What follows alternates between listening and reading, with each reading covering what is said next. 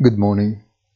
The worsening of the crisis in the Middle East is beginning to be felt, and stock and bond prices are moving downwards together.